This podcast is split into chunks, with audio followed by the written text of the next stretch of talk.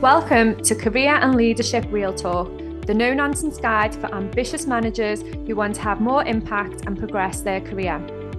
I'm Pamela Langan, a job search coach and expert CV writer specialising in helping frustrated professionals land the jobs and pay rises they know they deserve. And I'm Jacqui Jagger, a leadership and mindset coach specialising in helping newly promoted and new to role leaders to avoid the dickhead trap and lead with confidence. Between us, we've helped hundreds of leaders and managers to find new roles, take ownership of their careers, and handle the challenges that job searches and leadership responsibility inevitably bring. And now we're joining forces to share with you what we know has worked for our clients. Hello, and welcome to this week's episode. Today, we are talking about creating the right environment for people to thrive in the workplace. And we feel like there are two aspects to this. So, the first one being from the point of view of, of, you as the leader, creating that right environment for your team to thrive. And the second aspect being about yourself and creating that environment that allows you to thrive too. And then ways that you can bring that together so that everybody's getting what they need and everybody's got that sense of safety and space within the workplace. What we're going to do today is we're going to talk through five key elements that we've identified through talking to our clients and through our own experience that we feel are really important in creating an environment that people can thrive in. So, what would you say the first one is, Jacqui? I think probably it's fair to say we we had to hone it down. Like there were plenty of other contenders. So this really is our kind of top five rather than the only things that matter. But I think what really stuck out was that the first one was psychological safety. And that's a topic that we've talked about and mentioned on previous podcast episodes. And it's one that I'm sure at some point we'll do a dedicated episode or more because it is such a crucial thing. It really is the foundation that allows people to feel able to build engagement and trust and connect with other people in their day to day working life. So, creating and consciously creating psychological safety, I think, is so important, particularly given for most of our clients, they're working still in hybrid situations or fully remote. There's not that many people that have gone back to full time office. And one of the things that the research would suggest about psychological safety is that you have to be more intentional about creating it when people are not having those opportunities to naturally connect in an informal way. So the the intentional creation of psychological safety is really the the bedrock of creating the environment. And for anybody that's listening that hasn't listened to previous episodes and is maybe wondering what the hell is psychological safety, it really is the extent to which people can completely be themselves without feeling that they are being blamed or judged or criticized for showing up in that way. So it's that aspect of you feel okay to be yourself, you p- feel okay to admit mistakes, you feel okay to ask for help, you feel okay to show who you really are rather than putting on that mask and trying to be the person that you think you're supposed to be when you're at work. Yeah, it's a really interesting one, that isn't it? Because you do tend to do that, don't you? It's like almost when you walk through those doors or you log on in the morning, you become this work person, don't you? And I suppose at some point in in all of our careers, we're, we're guilty of doing that because we want to fit in and we want to do the best work and everything.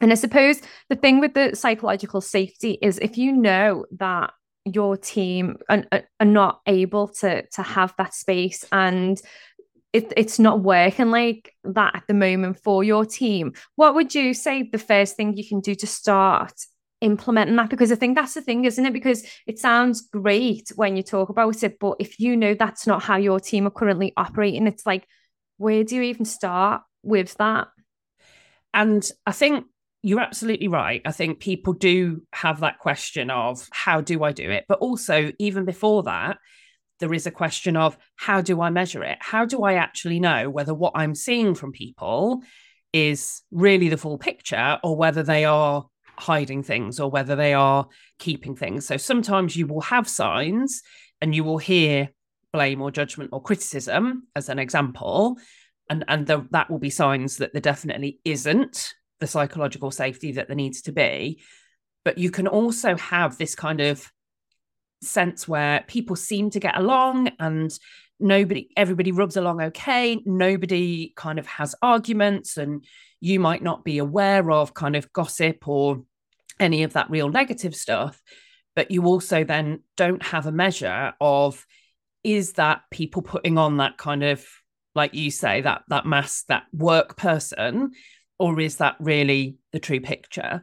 And i would say with this start really simple and start really small so there's an exercise that can be brilliant to do and i've done it with new teams and it's something that we can facilitate as well for newly formed teams which is personal user manuals and this is, if you Google it, you'll find some examples of it. But this is an exercise that can be really useful to do to take the emphasis off the kind of work and the tasks that need to be done and put the emphasis on the people and building that sense of connection and understanding of each other. Personality profiling in the episode where we talked about personality profiling sometimes that can form the basis of it, where everybody on the team has done a similar personality psychometric, but it doesn't have to be that. And actually, sometimes those can be a little bit of a step too far if there isn't already psychological safety, because if people feel like their personality is being judged, then there almost needs to be that connection first.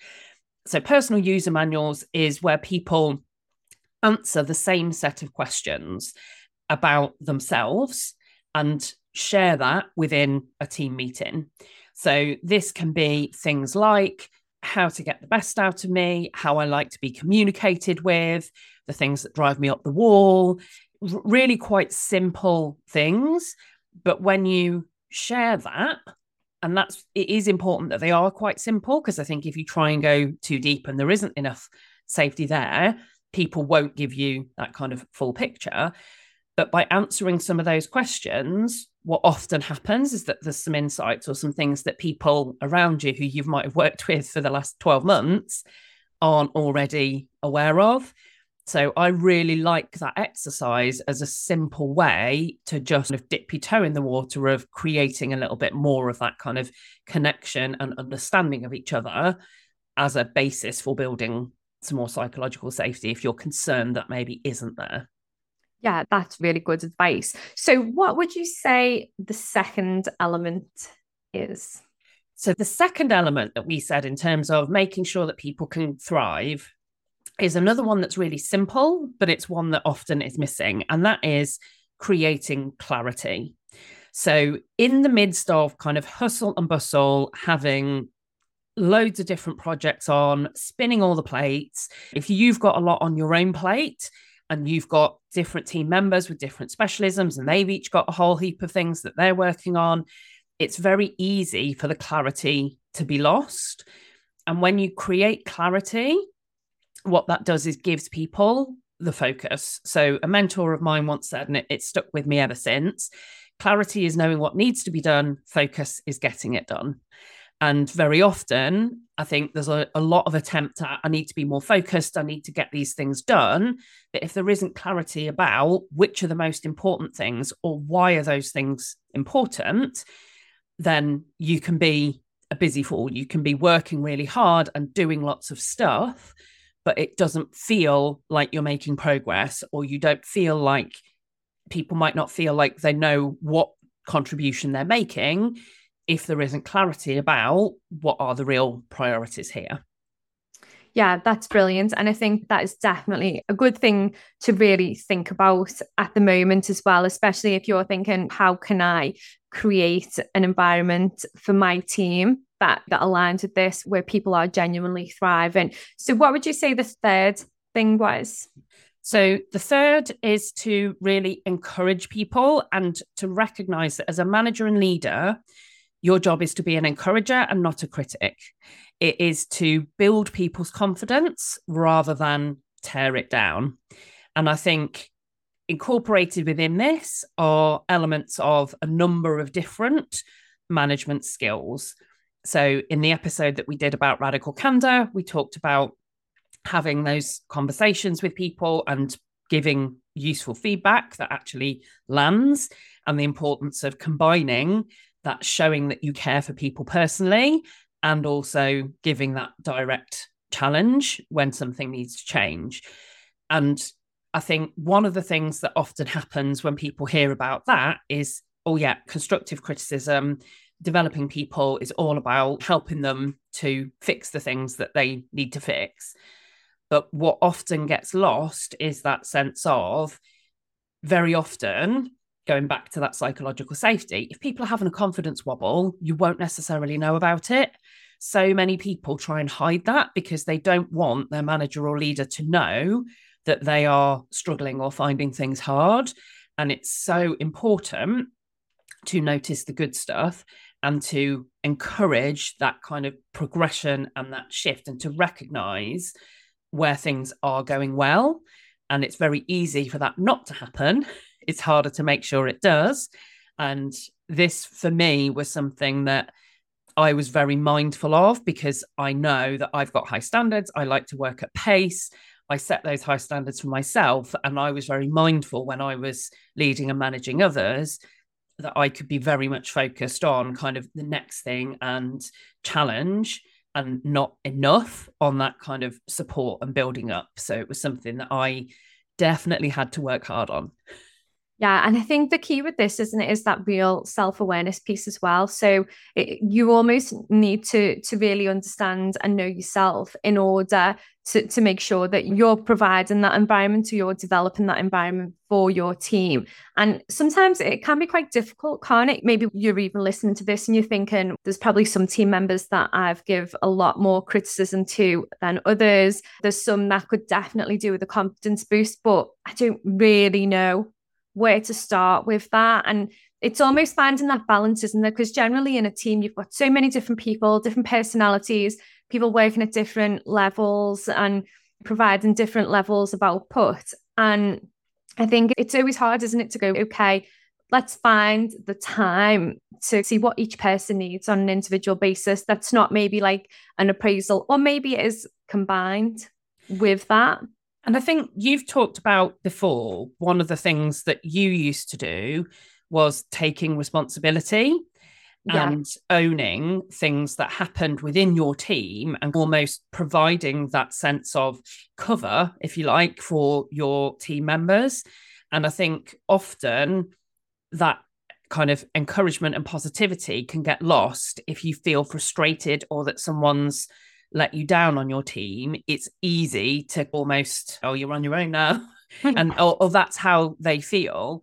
And I think that behavior that you described is is so important of making sure that people know that it it's not the ends of the world if something hasn't gone brilliantly they're almost certainly going to feel it and you need to be the one to help them take the learnings from it understand why did it happen and again, linking it back to psychological safety, it's not about blame or criticism. It's about understanding what what didn't happen here. And very often it can link to that piece around clarity because I know that I've been guilty of I'll be frustrated and it would be very easy to criticize somebody or to show that I'm frustrated that they've either done things in what I perceived was the wrong way or they've not done something that I thought was important. And actually, when I've reflected, it was because I hadn't been clear. I hadn't set that expectation. So I can't blame them for not meeting it. That is the thing, isn't it? Because, like I've said before, self awareness within this is huge, isn't it? Because it is almost going, what is going wrong in the team?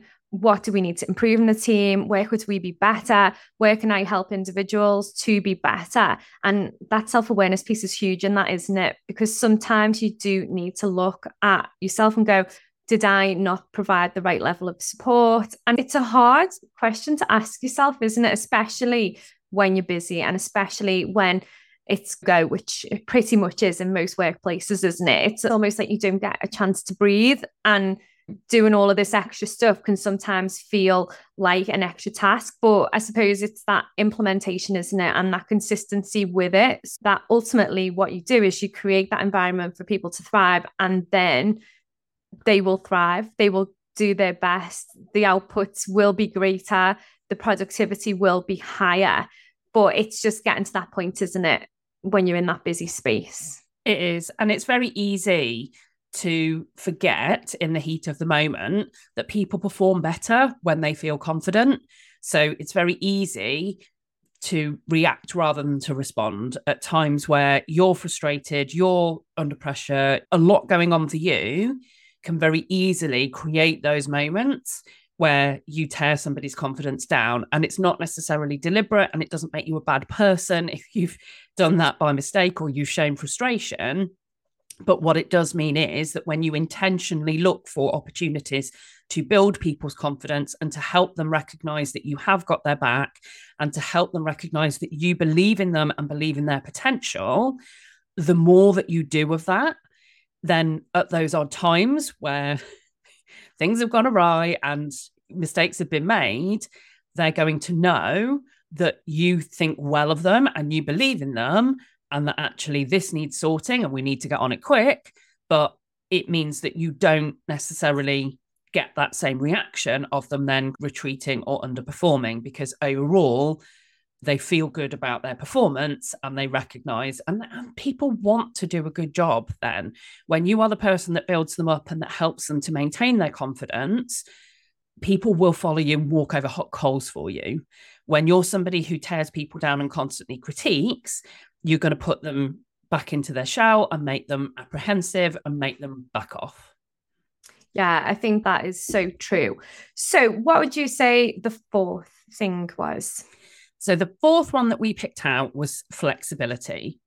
And there are all kinds of ways of being flexible. So, this can be down to working patterns, it can be about recognizing that somebody has other stuff going on in their life. And there there will sometimes be limits but i think very often as a manager the, there's almost that sense of what can i do within the bounds of what the business allows in terms of flexibility.